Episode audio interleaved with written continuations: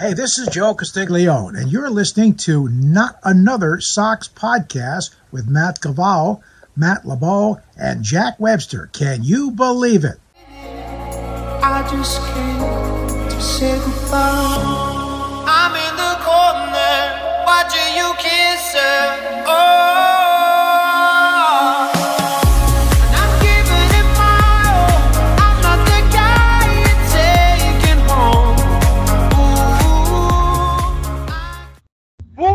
Noches, amigos, and welcome to episode 23 of Not Another Sox podcast. I am Jack Webster here with uh, Matt Cavallo and Matt LeBeau, as always.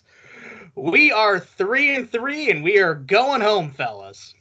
We are. We are going home. Uh, 500 on the road trip. It's going to be good to be back at Fenway. Um, I think all three of us can agree that uh, there is a palpable buzz in the group chat um, about Friday, uh, Friday's affair. So we're all looking forward to that. Um, and it's going to be good to have the the guys back home, like you said, Jack, uh, this week. You know they need some some home cooking right now. So um, this is uh, it's going to be a big weekend. You know, four game set against the Twins. So uh, I think we're all looking forward to it for sure. Yeah, I mean, salvaged three and three, so we'll take it. I mean, for how everything started, you know, and the, I mean, the how the Detroit series started as well. I'll take three and three all day. You lost a tough series against the Yankees, and you you came back and you won one against Detroit. Um, it was uh, it was nice to have baseball back though. It was great. It was great. Even though I couldn't watch the Yankee series, I watched the Detroit series. So Yeah, uh, you you were doing a scouting mission for us. You were down in Aruba finding the next Xander Bogaerts. Uh, can you tell us a little bit about uh, some of the guys that uh, you scouted and uh, who we should be looking out for in the future? Yeah, there was one that really caught my eye. His um his name was Pina Culata. Um, really look out for him in uh, international free agent when you know the Red Sox jump on that. Um, as well Sounds like he's a power bat. Yes, power you right big, big time power bat, good base, kind of like a Devers. You know, has a Devers ass. Um, and then also, you know, Strawberry Daiquiri as well. So those are two names that stuck out uh, throughout the whole entire weekend, constantly. Um, Yeah. so really looking forward to seeing them, you know, come over to the U.S. and do some damage, just like Xander, and also just like uh, Jair did for a little bit as well. Shout out Jair. People forget about Xander's lost brother. That that's right. Um, I also heard really good things about Jose Cuervo. I, I think he's going to be the next big thing uh, around here. No, I mean we'll see. They all have very good potential, and um, you know they're all definitely a breath of fresh air for for the game. Definitely bring a fun attitude, a lot of bat flips. So we'll see how it goes for sure. And he stayed at the uh, Casamigos. Yeah, Yep. Great hotel. Such a lovely place. but yeah, oh, it Um, was a good time. It was a good time. Glad I went. I did come back with some sick Xander merch. I was Uh, gonna he's- say, he's yeah. the king. He's the king over there. So everyone knows Xander. You met Xander's cousin. yeah, I met an alleged cousin. Um, he uh we were on like a we did like a sunset cruise and like we were just talking to some locals and he goes like he heard I was from Boston so he's like oh I'm not sure if you know who Xander Bogaerts is he's like that's my cousin and I'm like okay yeah I'm sure you know Hey, this is my cousin from Aruba. His name is Xander. I think that's crazy. Uh, yeah. if He's like, you're from Boston. Do you know who Xander Bogaerts is? yeah Yeah. well like yeah I know but It's like in uh, elementary school, and it's just like, yeah, my uncle works for um, a Nintendo. Like, you know, I get to play all the games before they come out ahead of time. Jack, I feel like you were that guy. No, I was not. No, I, I didn't have friends to talk to. So, Oh. Yeah. The um I got in the cab and like to go to the hotel from the airport and the cab driver like we started talking about like where we were from and sure as shit we brought up Boston and he didn't claim to know Xander Bogaerts. However, he did say that Xander Bogaerts signed an extension and I just came off a flight. He's like, "Oh yeah, they signed Oh it." my god. He's like, "Yeah, 7 years, whatever." I was like, "Dude, I didn't I didn't see this. I don't have any service." So the whole Yeah. time back to the hotel, I'm thinking like maybe the Red Sox, you know, extended Bogaerts right before cuz this was right before opening day. And I got back to the hotel and nothing. So he was just a fucking liar. wow. Yeah. Yeah. What a Uh, maybe he shit. got confused by Aaron Judge's extension. Yes, judge yeah. did sign an extension to stay in Yeah. New York and not go to the Kansas City Royals. Yeah. I know. Was, uh, Uh, I was really excited for him to be a Miami Marlin, um, but you know he has been locked into New York. Uh, he was want he said he wanted to be a Yankee for life, and you know now he is. Yep. Congrats, Aaron. What was it 230 million in unlimited gabagool? Yeah, Yeah, That's a good deal. it is not a bad deal. unlimited Ubers for his girlfriend. Unlimited train rides. Ride the, the subway for free. Yeah. Uh, yeah, I know. I mean, he's just like one of us. Yep. He ju- he still jumps the uh, turnstile so that way he doesn't have to pay. He's a true local. yep. Yeah, he immerses himself in the true New York experience. Yeah. It's- He hits up that McDonald's battery. across the street, just like all of us, uh, pre Yep. and post game. Uh, so yeah, no, a very relatable person. We're glad to see. Uh, we hate to see Aaron Judge in New York for the next uh, next decade. So uh, it- it's going to be really sad that he's not going to be playing for the New York Metropolitans. Yeah. Yep. Steve Cohen. Here he comes. I know. And, and you know, I'm just going to say uh, right before, you know, we get to anything else, it, it's, it's the Yankees owe Steve Cohen for allowing Aaron Judge and all these other players to actually play in their home stadium this year. So once again, the Mets are the Yankees' daddies, and you know they really need to bow down to them. Yeah. Yeah. The- right, New York Mike. is a Mets town now. It's a Mets Mhm. town. People forget. Always has been. Always has been. For sure. Yeah. 100%. The Yankees have always been number two in New York. Yeah. Hmm. It's a Mets town now for sure, though. Yeah. Except they can actually sign their players Right. Yeah. And new ones. and new ones, and have beards. That's a key. That is a key. I saw like some guy came over from the Mets to the Yankees, like some relief pitcher, and like he had to shave his beard and his dreadlocks, and Mhm. like Yankees fans are like, "Oh, he looks so much better," and I was like, "That has never been a thing. If you can grow a beard, have a beard, Right. Like, the- unless if it looks like a bunch of fucking glue or pubic hair glued to your face, like you should have a beard." So I actually, quick side note here. I just got this notification on Twitter. I don't know if you guys saw it, but I did. yeah, that's pretty cool. It says our tweet was featured in an article on Fansided. So someone used the Kike um, laundry cart, you know, A-Rod chirp, which we'll get to that later on. There's a lot yeah, we'll talk get to about. that in the episode. We'll go chronologically here to go through, um, you know, some of our ups and downs of these first two series. Uh, we're going to be back to, you know, recording on a reg- regular schedule now that uh, Matt LeBeau is back from his scouting trip. This was a, you know, a little paid vacation for him. Yeah. Um, Yeah, But, no, uh, no you know- more PTO. He's, Yeah, no all, more he's out of PTO. PTO. yeah. Um, it's He unfortunate. used that that for he's the out. year. I, I, I really, I really wanted to rally and record on Monday night, but then I ended up getting in just super late and no shot. I, I would have been, that would have been worse All than like a Jordan flu game. That would have been, if you pull that off, that would have been. I mean, they would have wrote a they they would have wrote a movie about that. no, documentaries would have been made for yeah, sure. But I, I couldn't do it. Couldn't the whole nine. You you probably would have been in uh, in uh, in the baseball Hall of Fame. Well, I might still be, obviously, Maybe one day depending day. on how this Yeah, goes. maybe. yeah, We're, we're gonna have to see. You know, it's it's still a little iffy. Yeah. By the way, I my uh, I need to find my laptop charger, so I'm a Oh, true no. professional right now. So if you hear me rustling around, uh, that's the reason why. No worries. No worries. Yeah. Yeah, so you, you, you guys can start off uh, reviewing that first game of the Yankee series. You don't you don't need me for that one. Let's jump in. So, opening day, 2022 against the New York Yankees. Um, this is a tough one. This is a tough one. It started out great. We all, you know, loved to see Gerrit Cole poop his pants, which we talked about it for months. For months. We can't wait to watch Gerrit Cole pitch against the Red Sox, especially coming off the wild card game.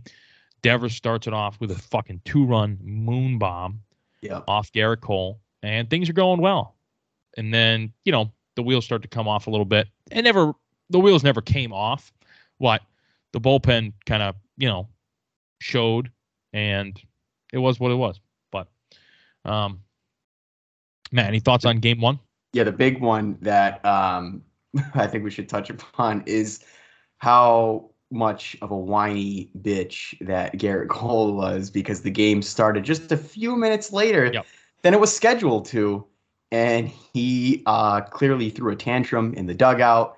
Um, you know, they had uh, Billy Crystal throwing off the first pitch, and uh, they had a um, you know a young girl singing the Ukrainian national anthem, and you know, like you know, me and Jack had mentioned, you know, uh, this week to me that uh, Gerrit Cole uh, clearly hates Billy Crystal and um, Ukraine.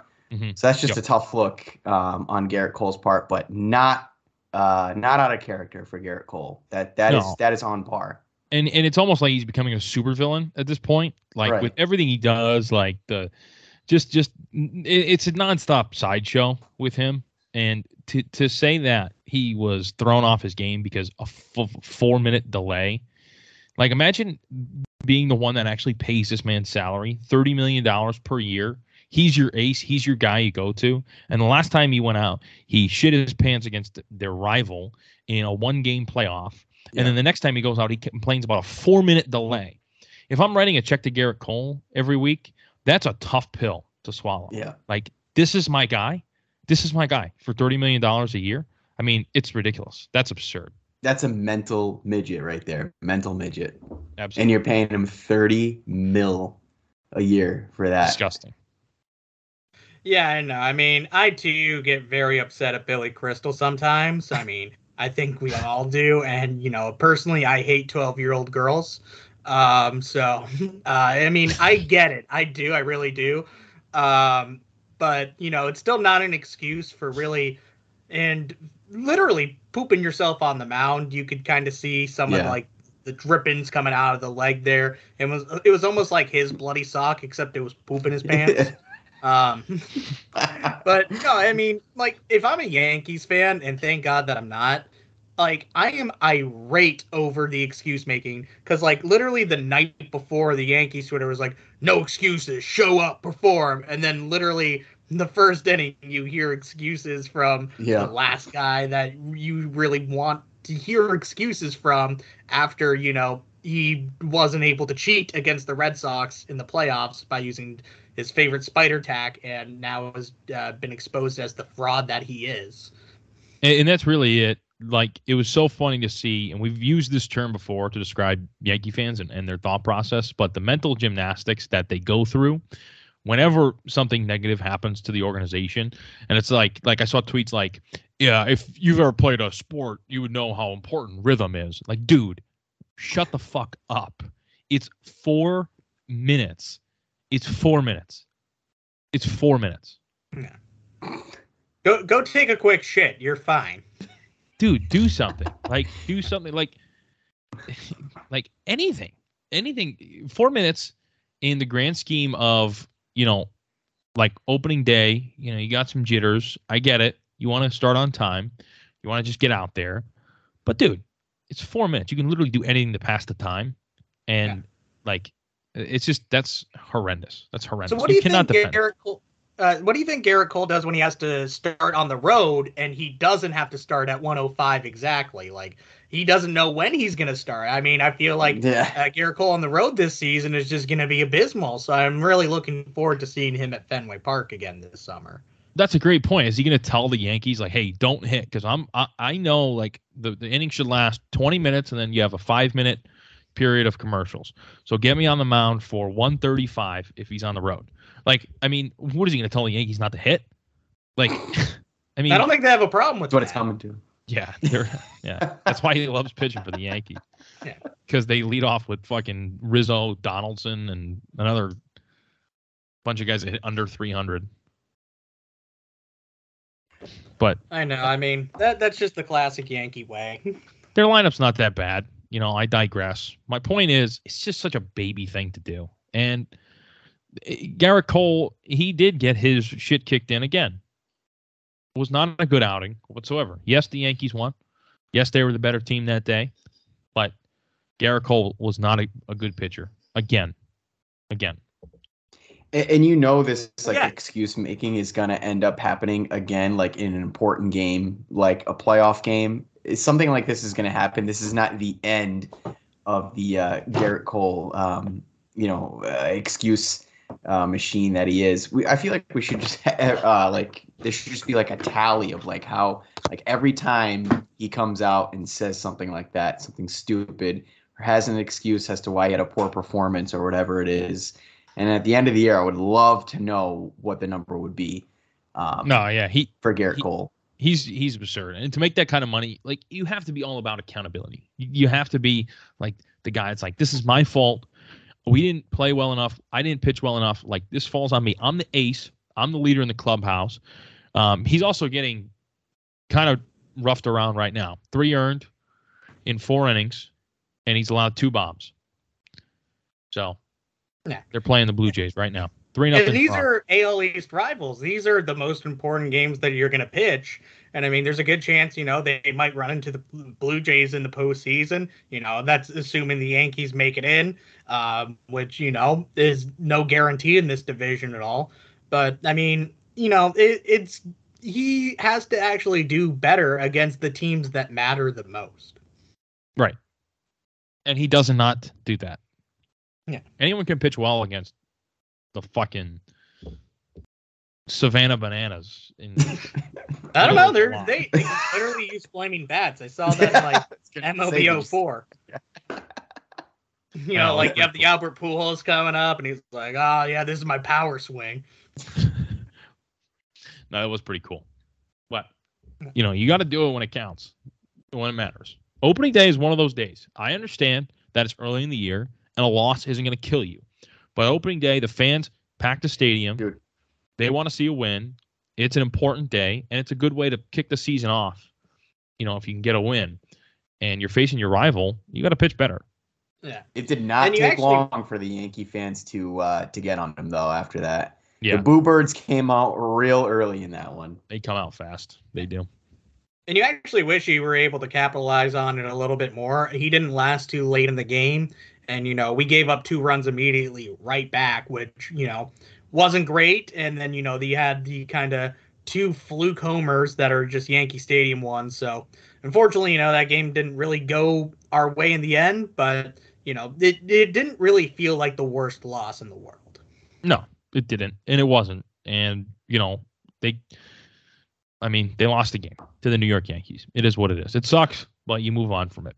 Try to Yeah. bounce back the next night. Which, And we and we talked about it before, even you know, in our season preview, that this division is going to be a bloodbath.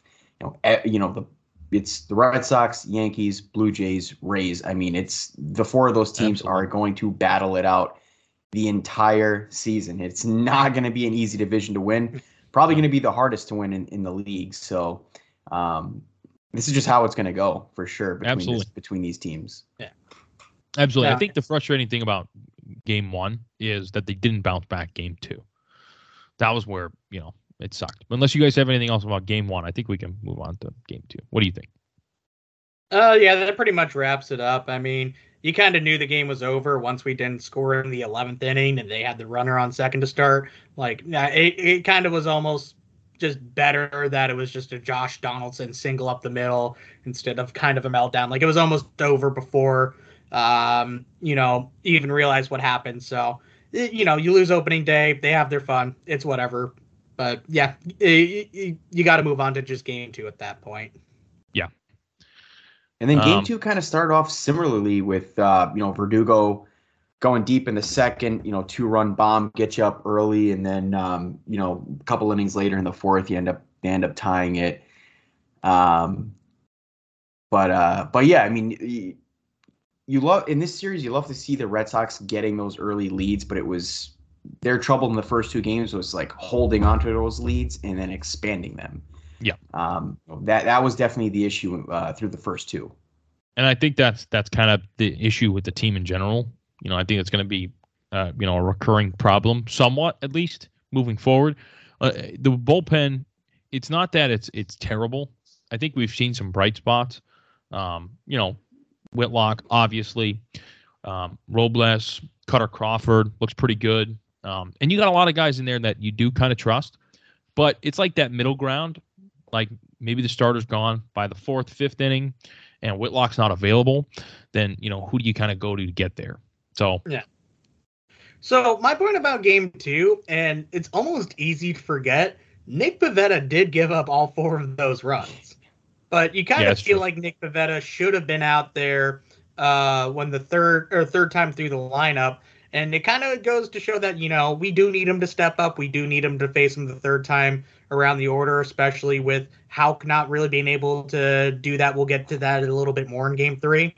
But we do need Nick Pivetta to actually be that guy that can give you six or seven innings, go through the lineup three times, and you know hopefully give the bullpen a little bit of rest because you know we it's not the strongest one in the world. We, there's some guys I like, some guys that you know I think might be a little bit fluid throughout the year in terms of performance and who gets called up and sent down and yada yada. But because it's not necessarily the strongest one in the league, you do have to count on your starters a little bit more. And Pivetta's going to have to be that dude stepping up that we saw kind of a little bit later on in the year. That's uh, using his curveball for a lot of strikes. I think Rich Hill is going to help him out a lot with that. And, you know, I think he actually looked pretty good for the most part until that Stan Blast, who just and that Stan just has her number at this point. But Mm. I, I, I do want to actually see Nick Pivetta step up as that number two, number three guy in our rotation. No, I do as well, and I would like to make an apology to the Red Sox bullpen for Game Two. I didn't realize that Pivetta gave up all those runs, so that's that's Yeah. on me. You So the bullpen was really, pretty solid. It really felt like it was on our bullpen, but it was on Pivetta that gave up that uh, two-run home run to Stan uh, in the sixth inning, and you know you kind of felt like you know maybe it should have been a dude there. So it, Yep. it wasn't actually the bullpen, but it kind of was at the same time. Sure. Nonetheless, fell short. That was a tough pill to swallow because now you just it, it just feels demoralizing. You lose the first two games of the, the season to the Yankees, and it's like, you know, fuck, like it's the, it's the Yankees. You know, I don't care if if both teams are out of it. I don't care if it's April. It does not matter. Losing back to back games to the Yankees is just not something you want to do. Um, Yeah, and and this is the game that you, like you mentioned, LeBeau, you were looking for um, a bounce back effort, um, and you just, you know, you, you just didn't get it. So it was tough, but um, it just came down to game three. You had to you had to win this one. You you definitely couldn't uh, afford the sweep right off the bat. Um, you know, especially to the Yankees out of all teams. Yeah. And you know, that game three, you really kind of started off a little bit almost like the first two games again, like where you get a nice early two run lead in the first again this time.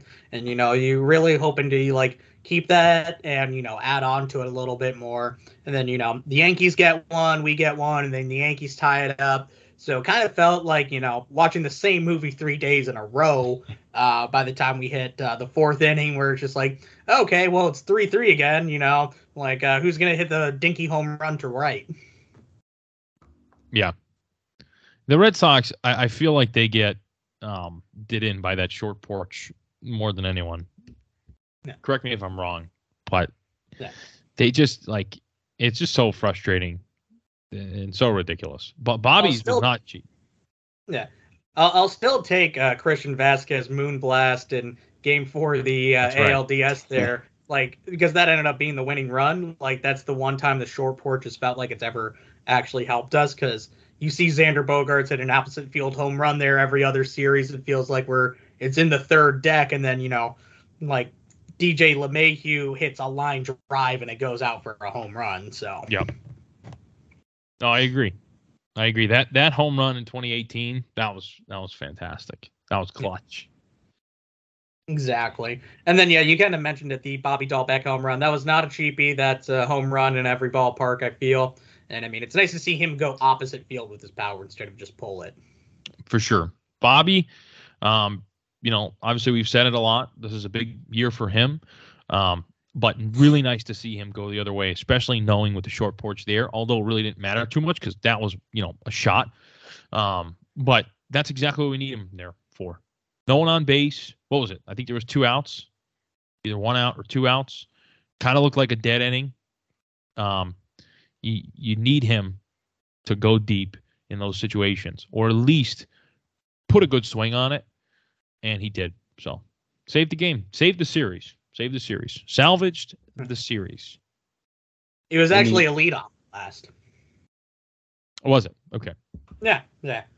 So, no, and I mean, uh, already at that point, Houck was out of the game. So, I mean, you kind of had to depend on that bullpen. You know, Garrett Whitlock wasn't available because he pitched a few innings the day before, and we'll get to him a little bit later on for um, some of the Detroit series too.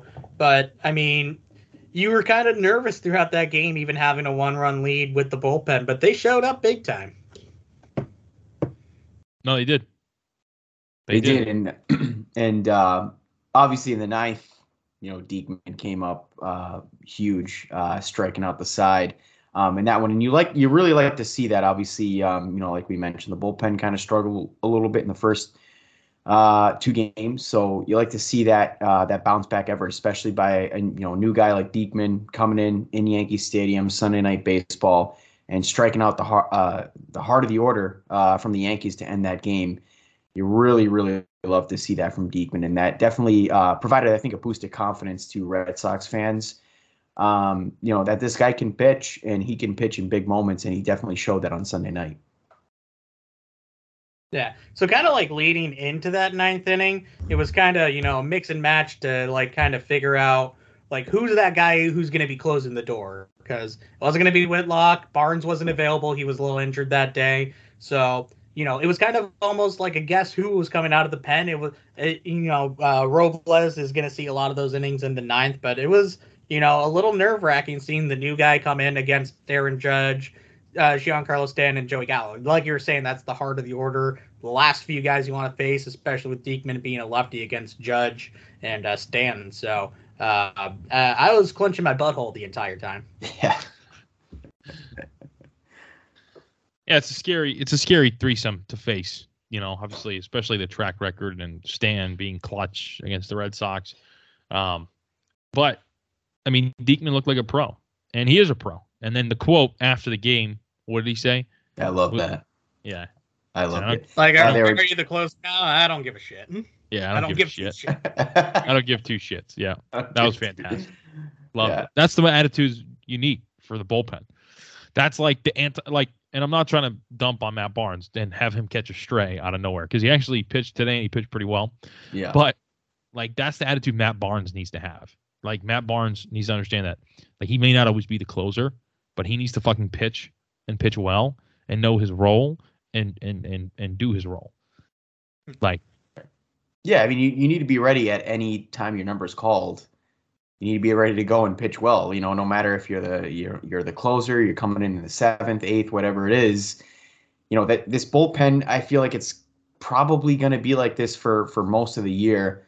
Um, is that you know all these guys are going to have to come in at different spots and they're going to have to pitch well and they're going to have to perform when they're called upon. And um, you know, obviously Diekman showed it um, early on this season. Robles has been really good um, as well. So you need those guys to to be able to pitch in any situation, really. And um, you know, I think uh, a few guys have done that so far for sure. Yeah, and and honestly, the bullpen it doesn't need to be completely set in stone. Like you can let it kind of figure itself out and have guys emerge and take roles.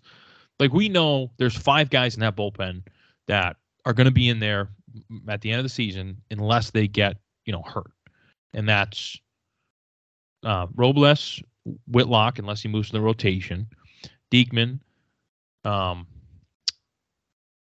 Brasier's Strahm. out. Brasier's out. Yeah, Strahm, yep. Big Fudge is out.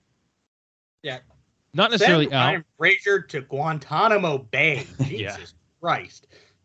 Yeah, Brasier and Big Fudge, they're they're they're on the cusp. Um, I mean, I like I like Captain Phillips so far. You know, um, Sawamura looked good, so we'll see. Some guys will emerge, and then you know some guys maybe might fall off. But Josh um, Taylor's coming back too uh, soon That'll too, which I think is going to really help bridge a lot of those uh, late innings. So, um, one guy that we kind of touched upon very briefly uh, that didn't even pitch in uh, game uh, four, uh, since that one was also a dumpster fire. But uh, one guy who's caught our eye, especially in that game three at Yankee Stadium, was Kutter Crawford his stuff is electric. I mean, he gave up a few runs in that uh, game six of this er, season. Uh, we'll get to that a little bit more too. But uh, I think he's another guy that you know is going to really help our bullpen. Give us innings out of there too because he has been a starter. So he's not, you know, we're not going to expect him to be the 2022 version of Garrett Whitlock. But even like you know a few notches below, if he has a mid three ERA, can pitch a seven inning or 70 innings this year with a decent strikeout and a low walk rate. I mean, that's a very valuable piece to have at league minimum and under team control for a while. Yeah, if if Kutter Crawford can be, you know, similar to that Whitlock role, which is, you know, plugging in for long relief or for a nice close, um, then I mean this bullpen entirely changes. Entirely changes. I'm not saying he has to be as good as Whitlock, but if he can be that that guy, like you said, 70, 75 innings, then I mean you're looking at just it, it changes everything because now you have that nice solid bridge to the back end of the bullpen, which really, I mean, isn't isn't terrible. Like I like I like Robles. You know, I I, I think Barnes um, can figure it out, and Sawamura, you know, isn't terrible either. So that bridge is is where the issue is. So yeah, and in that game four, the first game against Detroit, it was not even the bullpen's fault. It was the bat's fault. You you were getting no hit for a while there yeah. against you know somebody you've probably never heard of, and then you know JD finally gets the first hit. It's a home run to tie the game, but it really felt like we sh- definitely should have done more against the Tigers. Um, you know, it's not even like it's their frontline guys. So it was a very frustrating game all around. It felt like one that we easily could have won. You know, we probably didn't deserve to at the end of the day, uh, but we responded well in a game five of the season or game two against uh, Detroit. So that's all that really matters at the end of the day. Yep. Exactly, and a guy that, um, like you mentioned, uh, you know, the bats were struggling a little bit, and a guy that, uh, you know, struggled the first, uh, you know, a few games of the season here was uh, was Kike, you know, the leadoff guy. Um, you know, he he really is uh, um, some you know he could be you know really the heartbeat of uh, of this lineup right here, and you know getting on base you know as a leadoff guy. Um, and he had a huge game in in in Game Five um, with a couple of doubles.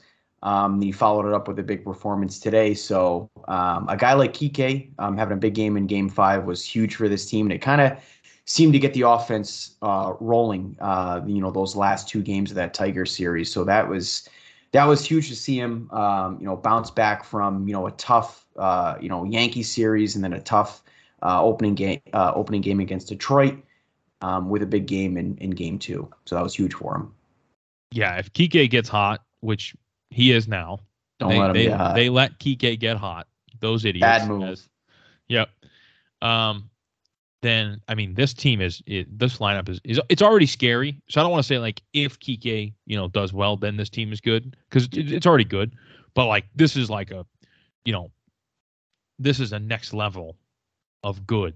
If Kike yeah. can be that, you know, like he was in the playoffs, where he's almost like a Mookie Betts, where he's gonna he's gonna blast one every now and then. He's gonna get a lot of doubles, and he's gonna set the table really nice. And you got so many guys behind him that are gonna drive him in. So it's like, I mean, if Kike can be that, then no. I mean, you're just you're an absolute business. I feel like he's kind of one of those guys where if he's when, when if, if he can really get going right now, like it kind of trickles down throughout the rest of the lineup. I agree. Yeah, I agree. I think no. he's like like a catalyst in that sense. Yeah, no, I mean, like it feels like you know he's a little, almost a little bit of the heartbeat. Like when he gets on for Devers and uh, Xander and JD, it actually feels like we have such a much better opportunity to score than you know just Rafael Devers trying to hit every single thing and hitting every single thing yeah. that he possibly can. um, you know, another good game from him and uh, game uh, and uh, that game hitting getting three hits and two RBIs. so I mean, it's nice to see some of the guys that you want to actually getting hits, but you're going to need like guys like uh, Kike Hernandez and Bobby Dalbec and a few others to actually, you know, lengthen that lineup and really, you know, complement uh, some of the bigger bats on your team.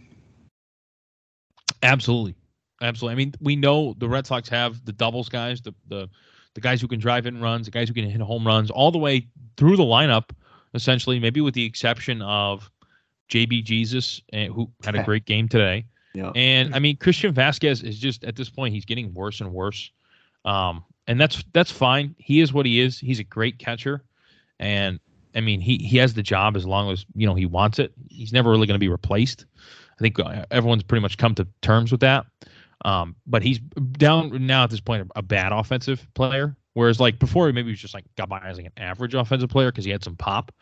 But I mean, what he had like seven home runs last year. Yeah. I mean, Yeah.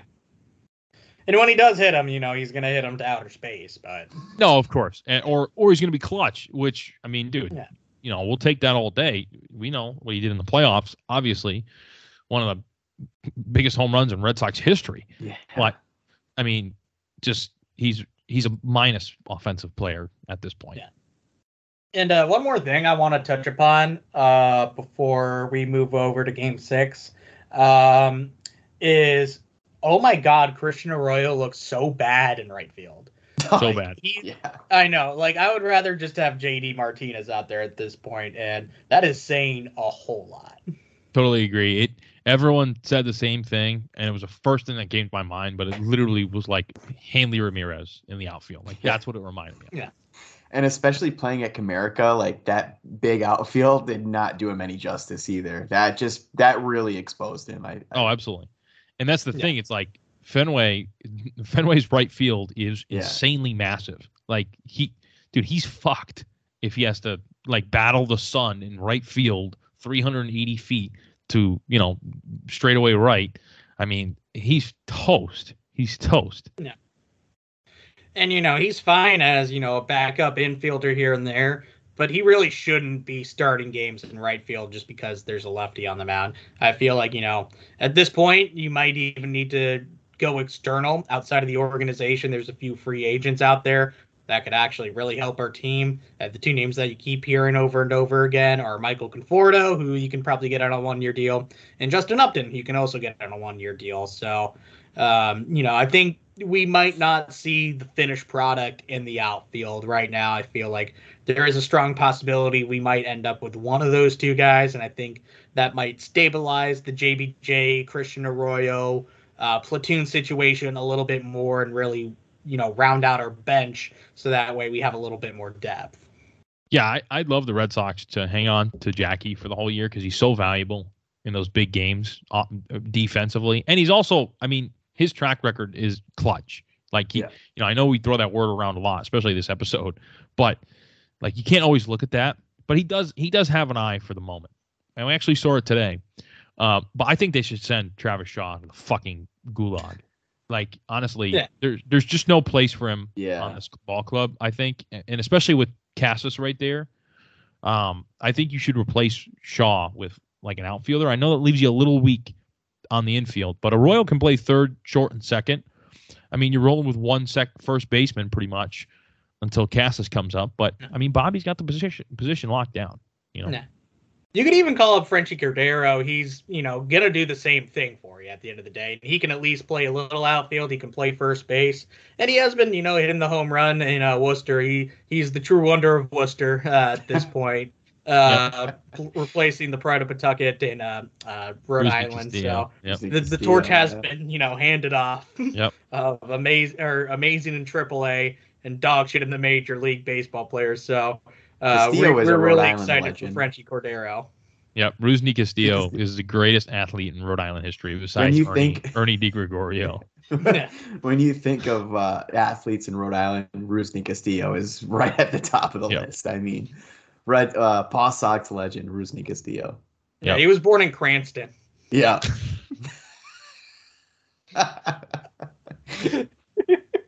Yeah, his family owns Marquette's. Yeah, yeah. Big Hey, Twin you're Oaks going to see Rusney play? Yeah, Rusney. Oh. that's my son there. Yeah, yeah. He's the one with the dreadlocks. You don't speak no English.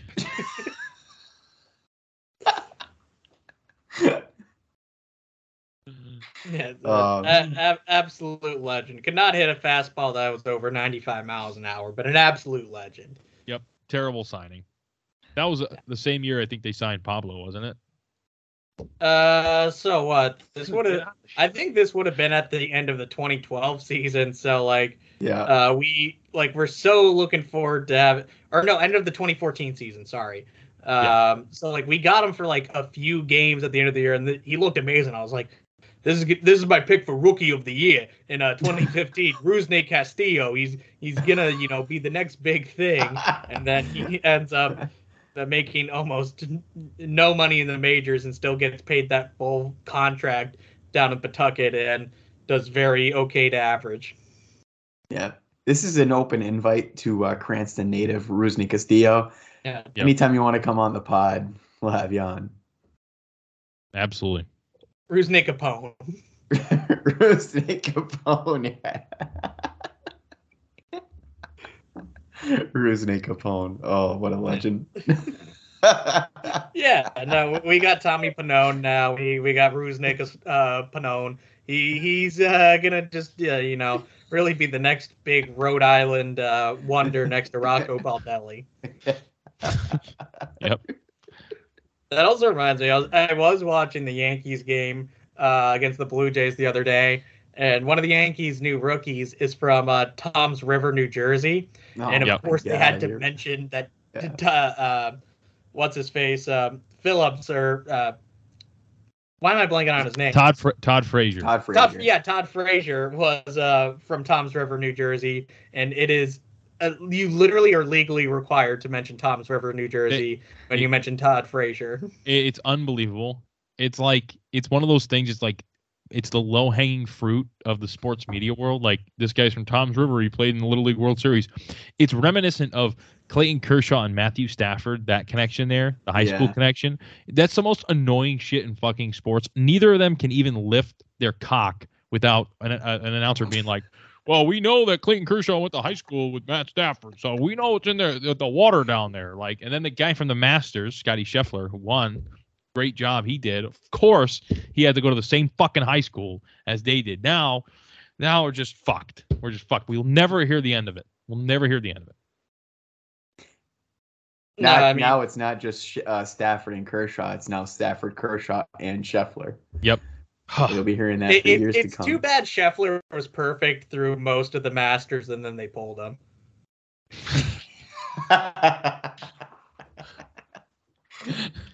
Good one. Good one. Hey, yeah, Yeah. that's a, that's a self five five right there. Let- You know what? Before we get into game three of the Tiger series, which happened today, why don't we why don't we touch on that a little bit? The Dave Roberts decision. so dumb. Yeah, what? That's so fucking soft. I mean, and you hear Kershaw after the game like, "Oh no, like it was the right move." I mean, uh, you know, we're not going for personal achievements. We're going for the World Series. Don't blame me, or don't blame, uh, you know, Dave Roberts. Blame the lockout for me not being picking up a baseball for three months. And I'm like, okay, well, other people still are. I mean, it's not like you're a rookie or anything. It's not like you're that old either. It's not like you're in your late 30s. Like No. you, you, you are, you know, one of the uh, Hall of Famer. Like you should be able to complete your perfect game. Yeah. And I mean, it it was silly. The Dave Roberts is never going to win an actual real championship. So I, Yeah, I would that- love to. I would love to know what Kershaw actually thought, and not just what he said to the media. Because I'm sure. I mean, it, it- when you're in that position, it's got to tick you off a little bit. You know that you're in that position. You're you're throwing a perfect game, and then you get pulled early. Um, I would. I, I honestly would love to know what he actually feels because I don't think it's what he actually said to the media. I feel like he definitely I mean, if you're an athlete, you're a competitor, you want to be out there, especially when you're performing at that level. Um, you don't want to get pulled early. So I'd love to know what he actually thinks and not what he just, you know, told the reporters after the game.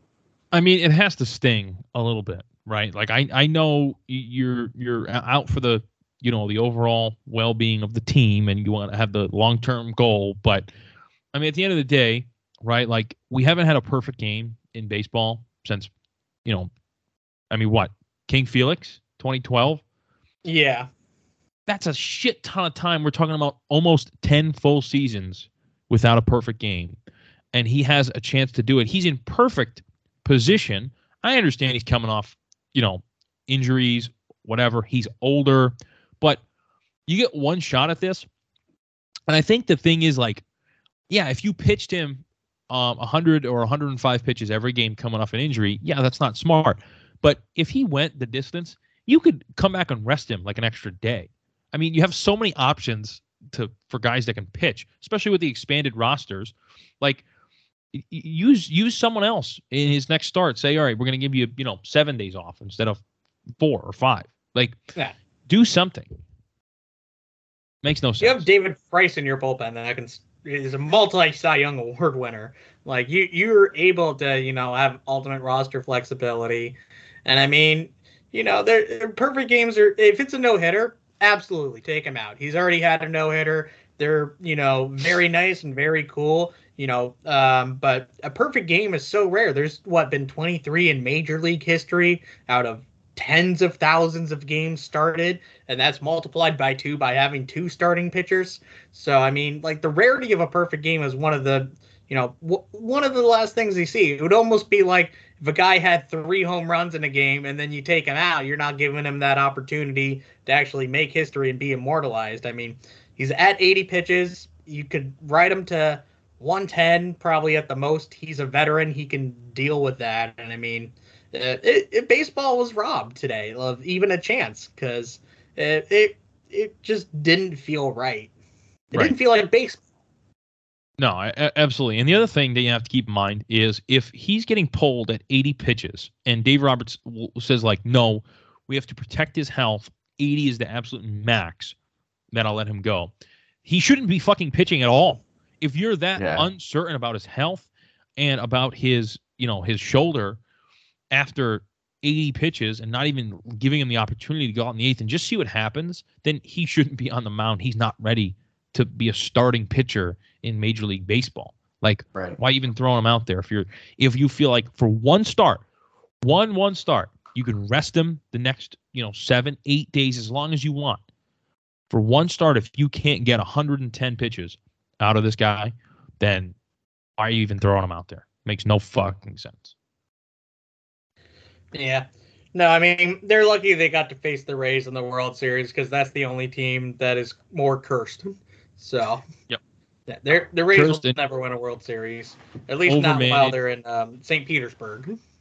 Yep, overmanage, trip over their own feet, like shit like that. The Dodgers, Mickey Mouse championship, just like LeBron and the Lakers. Um, doesn't count.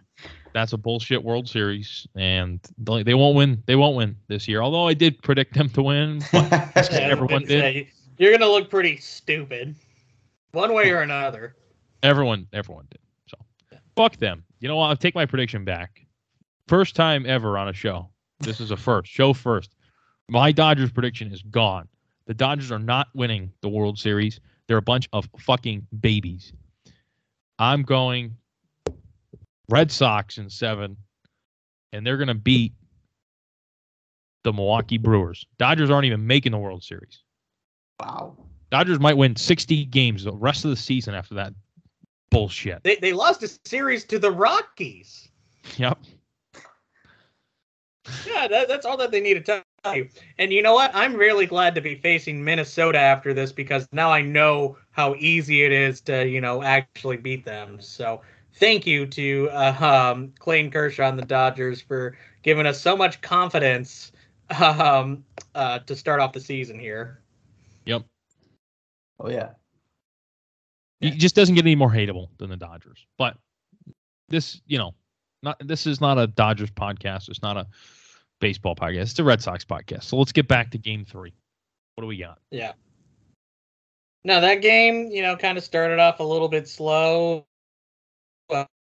Uh, I think obviously the big storyline for that day was the Red Sox facing Erod for the first time since yep. um, you know he uh, got tr- or signed with the Tigers, and I believe it was only uh, Erod's second start with the Tigers too. He got opening day, so I think everybody you know, no matter how you felt about Erod's time here, you you did want to do well against him because you know it's you know the ex that you're almost trying to impress, Right. and you know you you had a lot of great memories with Erod, but you know not all of them were so great either. So you you kind of wanted to hit him hard just to make up for some of those times, and you know actually have him you know give you a chance to win, but for the other team. Right. Yeah. And even Cora mentioned before the game, um, you know, they had asked him on the radio broadcast, you know, um, obviously it's it's different because you're going against Erod, you know, a guy that Cora, um, you know, had a good relationship with, kind of brought up. Um, you know, they they um, they have a good relationship together. And Cora said, yeah, you know, we love Erod, but we're here to win the game. Um, we're here to do well against them, and um, you know, yeah, we're we're here to beat them. Um, at the end of the day, it's not a he he he said it's not a time to uh, you know look back uh, on memory lane. It's a time to go out there and and and pour it on them, and and they did that, and uh, and they got the win against uh, against Eduardo Rodriguez, and um, you know, good for them at, at going Yeah, out and- and uh, and doing and- that. So And this was this was the most Erod performance in the history of Erod Right. performances. yeah, It was perfect. It was like poetic. Everything with Erod is going so great, so smooth. You know, he's he's like just he looks like he's just gliding out there. He looks like a gazelle on that mound. and he's just he's just playing catch. He's throwing strikes, he's painting corners, one fucking walk, and then the wheels come off, and he allows six runs in one inning. And now, in his first two starts with the Tigers, I'm not rooting against the guy, even though I was not a fan of the Eduardo Rodriguez era in Boston. Um, I thought he was very, very disappointing. Um, I'm not rooting against him, but his first two starts, nine runs. Nine runs for a guy you just spent 77 million on. That's tough. So I wish him the best. I hope he does well. I hope he turns it around. I don't see him doing that. He's a good pitcher. He's got the best stuff in the world. He's a mental midget, and he cannot work himself out of jams, out of situations.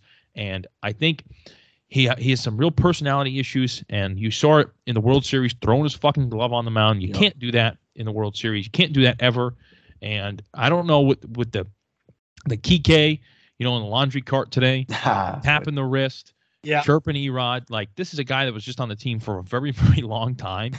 Like it's almost like did they did the players not like Erod? Like because I didn't really like Erod. It's okay to say if you didn't like Erod. Like I know everyone like like tweets like oh I miss Erod. Like I fucking don't. Like I'm fine. Give me Rich Hill. I'll take Rich Hill. That's totally fine with me. I'm totally fine with Rich Hill. But I don't know. They not? Is that a thing? Do they not like Erod? Like Erod, I don't think he was disliked, but I don't think he was, you know, a clubhouse favorite. He wasn't gonna really go out of his way. He was a starting pitcher. I mean, like you know, you see a lot of starting pitchers that, uh, you know, uh, are very clubhouse friendly and go out of their way. But I don't think Erod was that guy. You know, I'm not even gonna necessarily say that as a fault, but uh, you saw some guys chatting with him, you know, over the last few days and batting practice and everything. So I don't think he's hated, but I think you know left a little sour taste in your mouth with the you know tapping uh, his wrist after getting Carlos Correa out.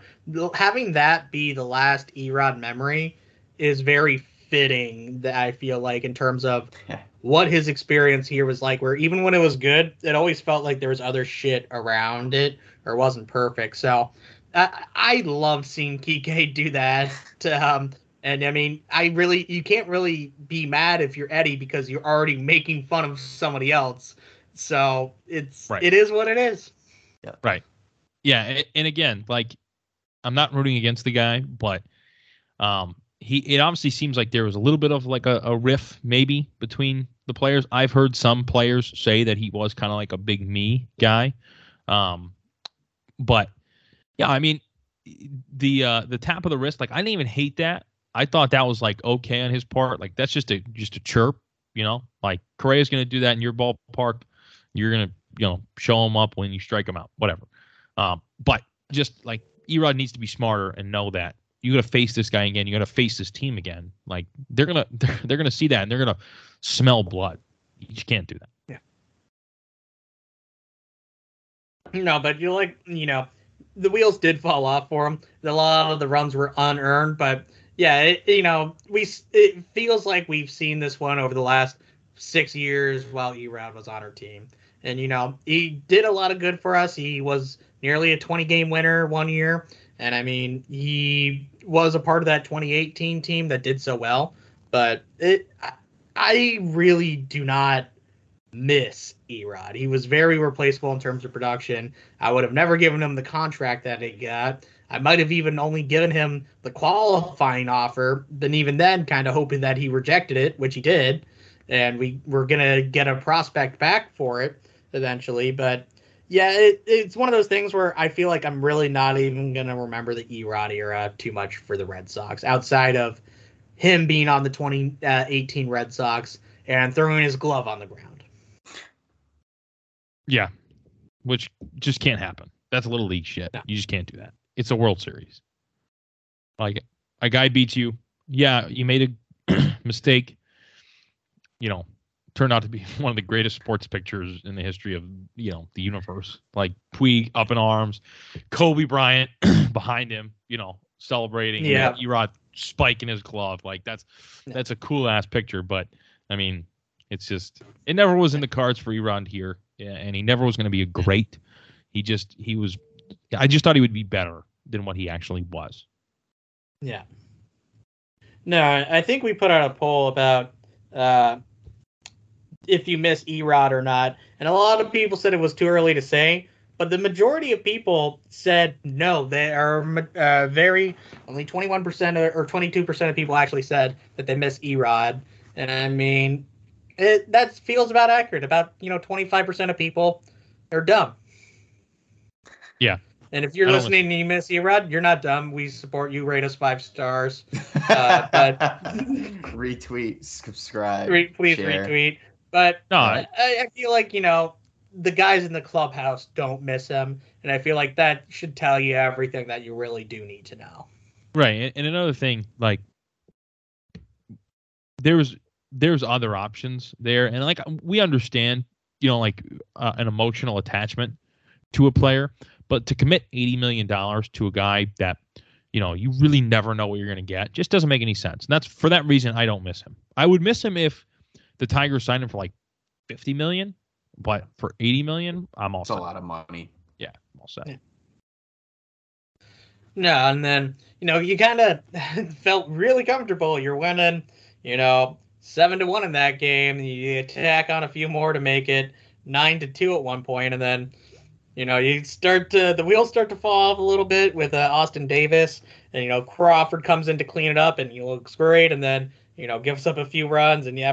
Uh, go to Diekman again, who wasn't you know who was still got you out of the jam but didn't look quite as the same guy he did on Sunday nights. So that game was very nerve wracking when it felt like, you know, it was just going to be a nice, comfortable blowout win. Don't have to use the back end, give some guys two days rest uh, going into the home opener. And I mean, you still have a full day rest. It's not going to really burn you too much, but it, it did make you sweat a little bit there at uh, five o'clock when the game was finally wrapping up. No, it, it did, and it, was- it was very nerve wracking. I think more so though, like we know this team's going to blow some leads and, and make some games close just because the bullpen is the weakness. But I think what was more important there was to see. excuse me, I got to sneeze. Sorry. um, Oh, it, true, it was, bro. it was more great- important to see the offense in a good rhythm right. um, namely guys like Kike and JBJ, who just were off to a, an abysmal start. Um, so Kike, the last two games heated up. JBJ, two, you know, very nice hits. Um, so that was important. You know, JD was on base, what, three, four times today. Um, Yeah. Devers had a hit. Bobby D. So, no, very, very happy about the offensive performance. We know the bullpen has some issues. So it is what it is, as long as you get the W. Right. And Robles looked good Exactly. cleaning it up, so um, good on him too. He's been really good. He's been really Yeah. good. No, what a, what a, what a what a trade. What a steal. I mean, just someone that you thought was completely irrelevant. And at the trade deadline, we were just waiting for that big move, you know, that big piece.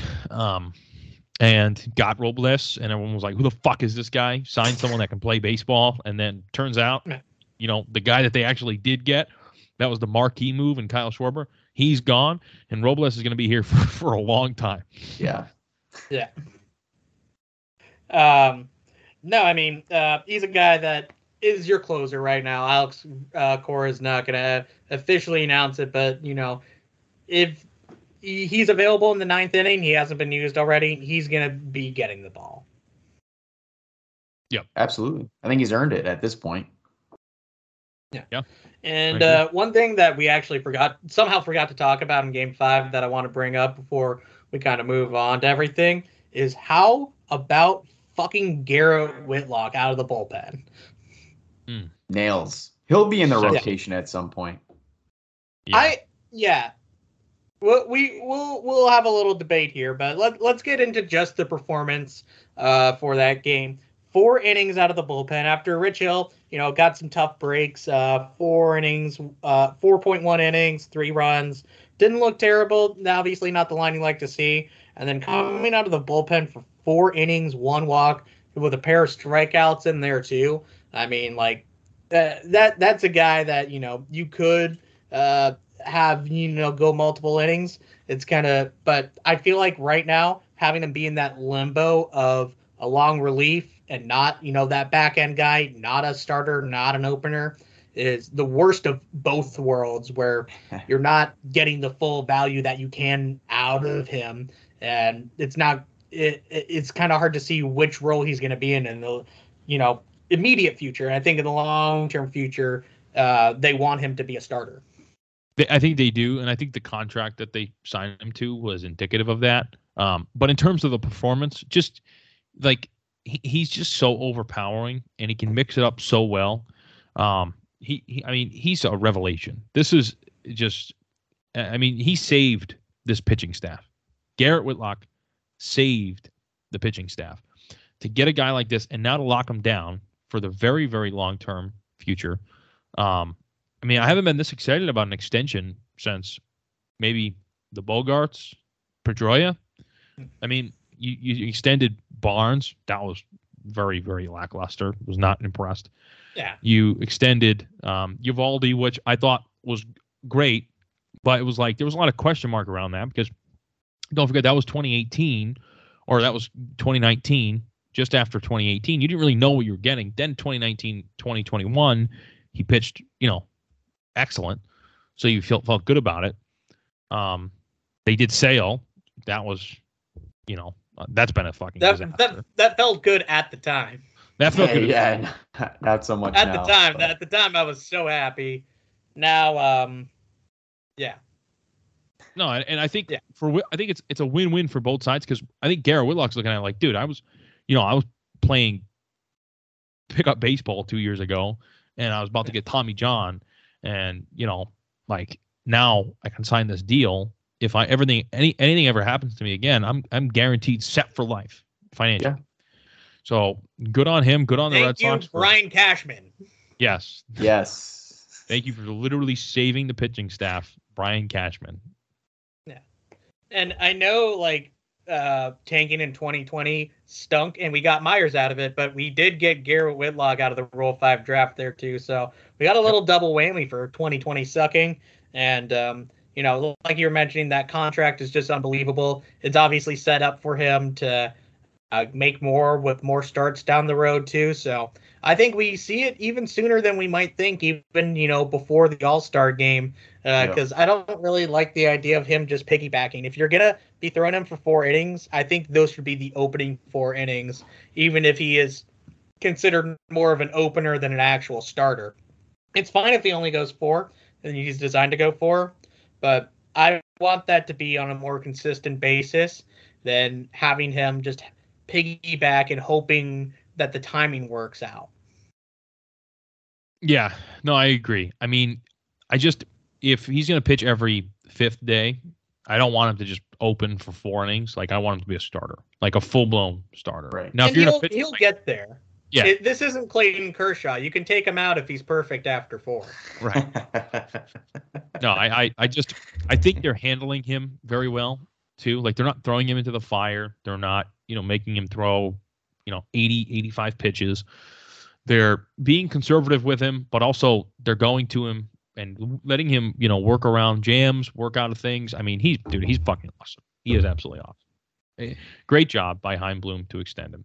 He's one of those guys that every time you give him the ball, you just feel really good about it. And whether he's in a jam or whatever the situation is, like you always feel like he's gonna find his way out of it, and he's he's gonna perform every single time he's on the mound, and he he's just one of those. He's, he's the guy in the bullpen right now that you're the most confident in. I mean, Yeah. he goes out there and he pitches his balls off every time. Every time, every time. We we might see him. Uh, might see him to Friday. I hope so. Yeah, it's it's possible. I mean, uh, we do have um, uh, Nick Pivetta on the mound for the home opener. Kind of, you know, we're talking about him before.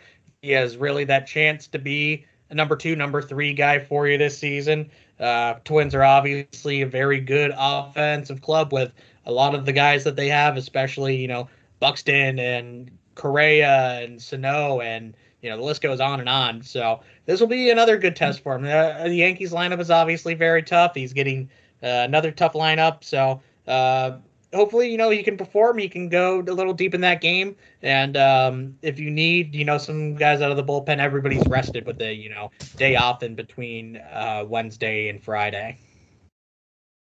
Exactly. And uh, you know, uh, like we've mentioned before, we'll we'll be in the building too. So we're uh, we're pumped for that. Um, it's gonna be very exciting. I think uh, we can all say that uh, we're pumped. Uh, you know, to be at that nice nice day game, nice two o'clock start. You know, get the beers get the beers flowing early, get into Boston, and uh, have a day. You know, it's gonna be Two uh, o'clock. Yeah, Perfect. It, it, Yeah. it gets you plenty of time to get up there. You know, get to the bars. We will be at the bullpen prior to the game. Yep. uh, more than likely after the game as well. Um, so definitely, you know, stop by, have a beer with us. It's gonna be a Um, day. It's going to be a fun day. You know, opening If day you have a beer with us, I, I will be bringing some of our Oh, Not Another go. Sox podcast Yep. stickers. Um, get a photo with us, get a sticker, feed Wally a cat. Uh, it's going to be a grand old time. No, it will be. we're, we're just excited. You know, this is our first opening day. Um, started the show obviously in the playoffs last year, so came a long way since then. You know, almost 1,200 followers on Twitter, getting consistent good download numbers. So you guys are, you know, we want to thank you obviously for listening, hanging in there through a tumultuous off season. Now we finally have some baseball to talk about. So, um, and we'll get better at that too. You know, like off, we got really good off-season talk and talking about nothing, and Right. you know now we have things to talk about. And now there's like a little of an adjustment period. Like we're still Yeah. working out the cobwebs, just like the Red Sox are. It's Right. April for them. It's April for us. So, you know, thanks for sticking around and you know, just listening to the show, being a part of of something really fun. Yeah, no, we're gonna actually like try to record some content, maybe ne- do a nice TikTok, um, or uh, something along those lines. I think our uh, resident TikTok expert Mac Alveo uh, might be in charge of that one. We'll try to contribute as much as possible, but uh, he, he's the TikTok god. We'll, so we'll get hopefully you. we uh, can actually start doing a little bit more. Uh, maybe get you guys in some of the videos and. Um, you know, just really crush some beers uh, that we're gonna have to pay with our credit cards for at Fenway That's Park. right. That's Yep. right. And, and, and that brings up a No good more point. cash. No more cash at Fenway Park. All credit cards, all plastic or metal, if you're fancy.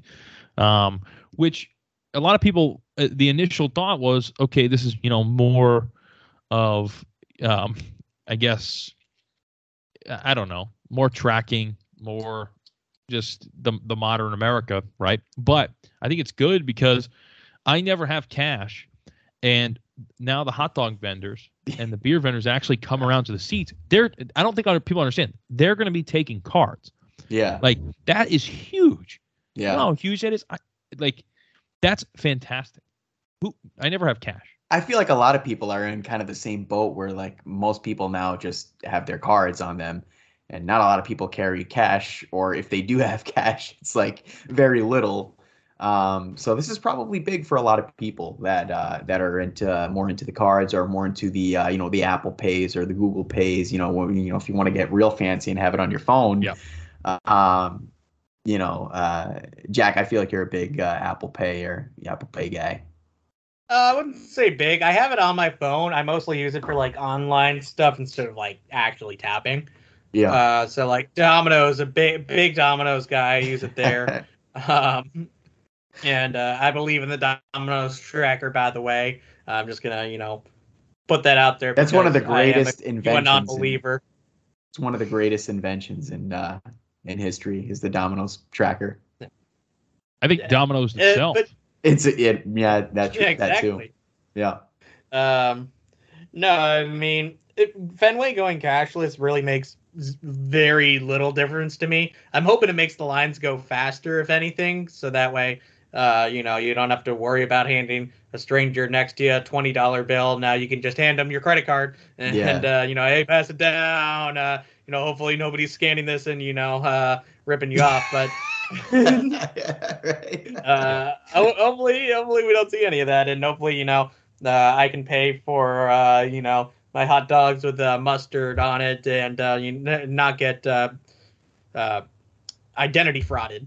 Jack, I think you're uh, making a lot of people paranoid right now by what you Yeah. just said. yeah. No, nothing can go. And the uh, you know, the sausage guys outside Fenway, they they always take credit cards. They've been taking credit cards for a long time. They've been You know, ahead you of walk me. right off. How many you need? Load it up. Two loaded up. Yep, right in the face, and then you fucking just slam them, and then it's you, you feel good. And then I mean, honestly, like in Fenway, I get a hot dog. Outside of Fenway, I get a sausage. Usually a sausage Yeah. before the game, probably a sausage after the game. Yeah. Um, and then in Fenway, maybe I got like a, one hot dog. But other than that, like Yeah. I don't like I'm not a popcorn guy at the No. yard. I'm not like a you know cracker jack guy. I'm not gonna have like maybe the peanuts every now and then. Peanuts are pretty you know cool, but um no, definitely before and after the game. That's the time. Yeah. You know, Yeah. Can't go wrong with a nice hot dog. No, you can't. Especially when the guy's passing it down, you know, when the guy comes uh, to the seats, you know, that that's that's the real the real experience right there. And Sam Kennedy, if you're listening to this, which I know you are, bring back spicy brown mustard to Fenway Park Ooh. if you yeah. fucking know it's good for you. Ooh, You absolute rat. yeah, come come on the pot though. Yeah, I don't know who made this decision to get rid of spicy brown. That was like a Fenway thing. That was like you went to Fenway and like you wanted yellow mustard, get the fuck out. We don't have yellow yellow mustard. We have spicy brown. Spicy brown. Sometime brown. around like 08, Yes. 09, all the pink hats were coming. They were taking pictures outside of Yawkey Way to put it on their stupid fucking MySpace, and they got rid of the spicy brown and switched over to the Heinz yellow mustard. Bring back the spicy brown mustard. Yeah, we're we're gonna need to start sneaking our own in. Absolutely. If anyone's gonna sneak in mustard, You can ask anyone in my life. Everyone knows I am absolutely obsessed with mustard, specifically spicy brown mustard. If anyone's going to sneak in mustard to a literal place where mustard flows, then it's going to be me. I would love to know what the security guards would say at at the security points. Like, you, you just spill, empty your pockets. You just got spicy brown mustard out there. They'd be like, dude, you know we have this in there, right? yeah, but not this one. not, not the spicy brown. You got the regular. Spicy brown No, mustard. is you, you gotta you gotta be a little bougie with it. Yeah. Uh, one thing I am excited to see at Fenway uh, this summer, though, is the new Truly Terrace, where the new NESN Studio is as well. I Yeah. think uh, looks that's going to be a you know welcome addition. I don't think it's going to really. It's going to look a little weird at first, I, I think, but I think we're going to all get used to it by the end of the season, and I think it's going to you know really be a nice place to actually watch a game from and kind of see inside the NESN Studio as well. Yeah, I think it, it'll be cool, um, especially because cats they like high places, and I think that's NESN's plan is just to funnel cats to Wally. So Yeah. Very attractive to cats. The high, Yeah. the high place. they like the high perch, and now Yeah. NESN's going to be up there, and they're just thinking like, you know, Wally needs to eat. So When cats No, go- uh, like what? Okay, so what do you think Wally takes his cats with? Ketchup, mustard, relish, onions. Like we talked about the hot dogs. What does Wally eat his cats with? not relish. That would be cannibalism. So because he's already green. That's true. Yeah, maybe like some sriracha. I think like cats could go well with sriracha. I think it's definitely mustard for sure. I feel like Wally's a spicy brown guy, so he's probably pissed that they don't have it anymore. Yeah. Yeah. Um, he's been trying to lobby for it for for a few years now, but um, I think it's def- definitely mustard. He's definitely not a ketchup guy for sure, unless you're a No. psycho, which maybe he is. I don't know. I don't know I him mean- personally, but Yeah. I think that's a nice place to you know, really look forward to the uh, you know upcoming series for. I'm gonna say maybe queso. Yeah. Dip it in queso, queso. que- yeah, cat, cat and queso, gato and queso. New Chipotle meat. yeah, Oh, pollo man. gato. Oh, the gato asado, gato asado. We got there. El, Ca- El Gato Loco. Yeah. um, Uh, I think man. one thing we're forgetting about for opening day though is it's also going to be Jackie Robinson Day. So Right. you have all the festivities of, you know, opening day coming out 42 Kike Hernandez coming out 42 Rafael Devers and so Dude, on imagine- so on so Dude, imagine the people that like have that are gonna have like no idea that it's Jackie Robinson Day. They're gonna have a few beers and they'd be like, "What the hell is going on? Why is everybody's 42?" and this Yeah. year they're doing the blue lettering on the back. Oh, that's cool. Oh, nice. Yeah, every every team is going to have a blue 42. That's cool. Yeah. And then, you know, immediately right after that, we're going to have uh, our City Connect jerseys on Saturday and Sunday. So another weird uniform. And then on Monday, we're going to have the Boston uniform for uh, Marathon Monday. So we're not even going to see the Red Sox home uniform until who, who or whatever series is after this Twins one. Yeah. Wow. That's that's that's wild. I didn't even think about that. You know, I I, was this- thinking I about am- it today instead of I do like the City Connect jerseys. Those are nice. Yeah, those are fire. No, we, we ran a poll on it on our Twitter today. An overwhelming amount of Red Sox fans like it. I feel like a lot of people outside of Boston aren't really huge on it, which I kind of get. It's you know for the city, like they're not really worried about other places. There's some you know cool other ones out there too that that you know, and thankfully it's better than just saying Fenway or Wrigleyville or Yeah. Los Red Sox or like whatever the Dodgers did. So I'm glad that we actually had it uh, be a little bit themed for the city, and I can't wait to see uh, New York Yankees one of a rat and just pizza and like it carrying it on the subway, like that. Like the Yankee City Connects, they're gonna go so hard for you know uh, just little trash and piss on the street. So really looking forward to uh, those ones. They're not gonna wash the jerseys either, so they just smell like shit, just like the city. Yeah. You can literally see the see the uh, stink lines coming off of them like a cartoon. that, that's part of the experience. It's gonna be it- like the it's gonna be like the SpongeBob Bad Breath episode. Everyone's just gonna like die Yeah. from the stench. the City Connect New York jerseys have to be like a, a image of a gold chain and like an open an open jersey with a gold chain. That's what it has Yeah. to be. No, their city connects are just straight up wife beaters. like it, it doesn't even say Yankees. It doesn't have the Nike on it. It's just like they got them from Walmart. with the stain with mustard stains on Yeah. them. That is hilarious. It's written with uh, yeah. Sharpie on the back. I think we got a good concept there. Yeah. You know, hit, hit me up, Nike. I'll work for you. Oh god. But yeah, no, we're uh we're definitely pumped for Friday. It's gonna be a good time. You know, like we said, we'll be at the bullpen. So um definitely if you're if you're in the area, if you're going to the game, feel free to stop by and um, say what's up. because we'll be there for sure. And we're uh, we're pumped. So looking forward to it. Two more days. Two more days. Yeah. By Yeah. the time we're by the time this comes out, one more day. One more. That's right. That's right. One more day. Yeah. Yep. We, we forget we're in the future right now. We're We in the future. So Yeah. I think that pretty much wraps it up though. We'll see you Yeah. we'll see you Friday. Yeah, we'll see you Friday. Um, go Sox. Uh, another sweep. That's right. Another right. sweep. Going for the sweep. I'm in the corner watching you kiss her.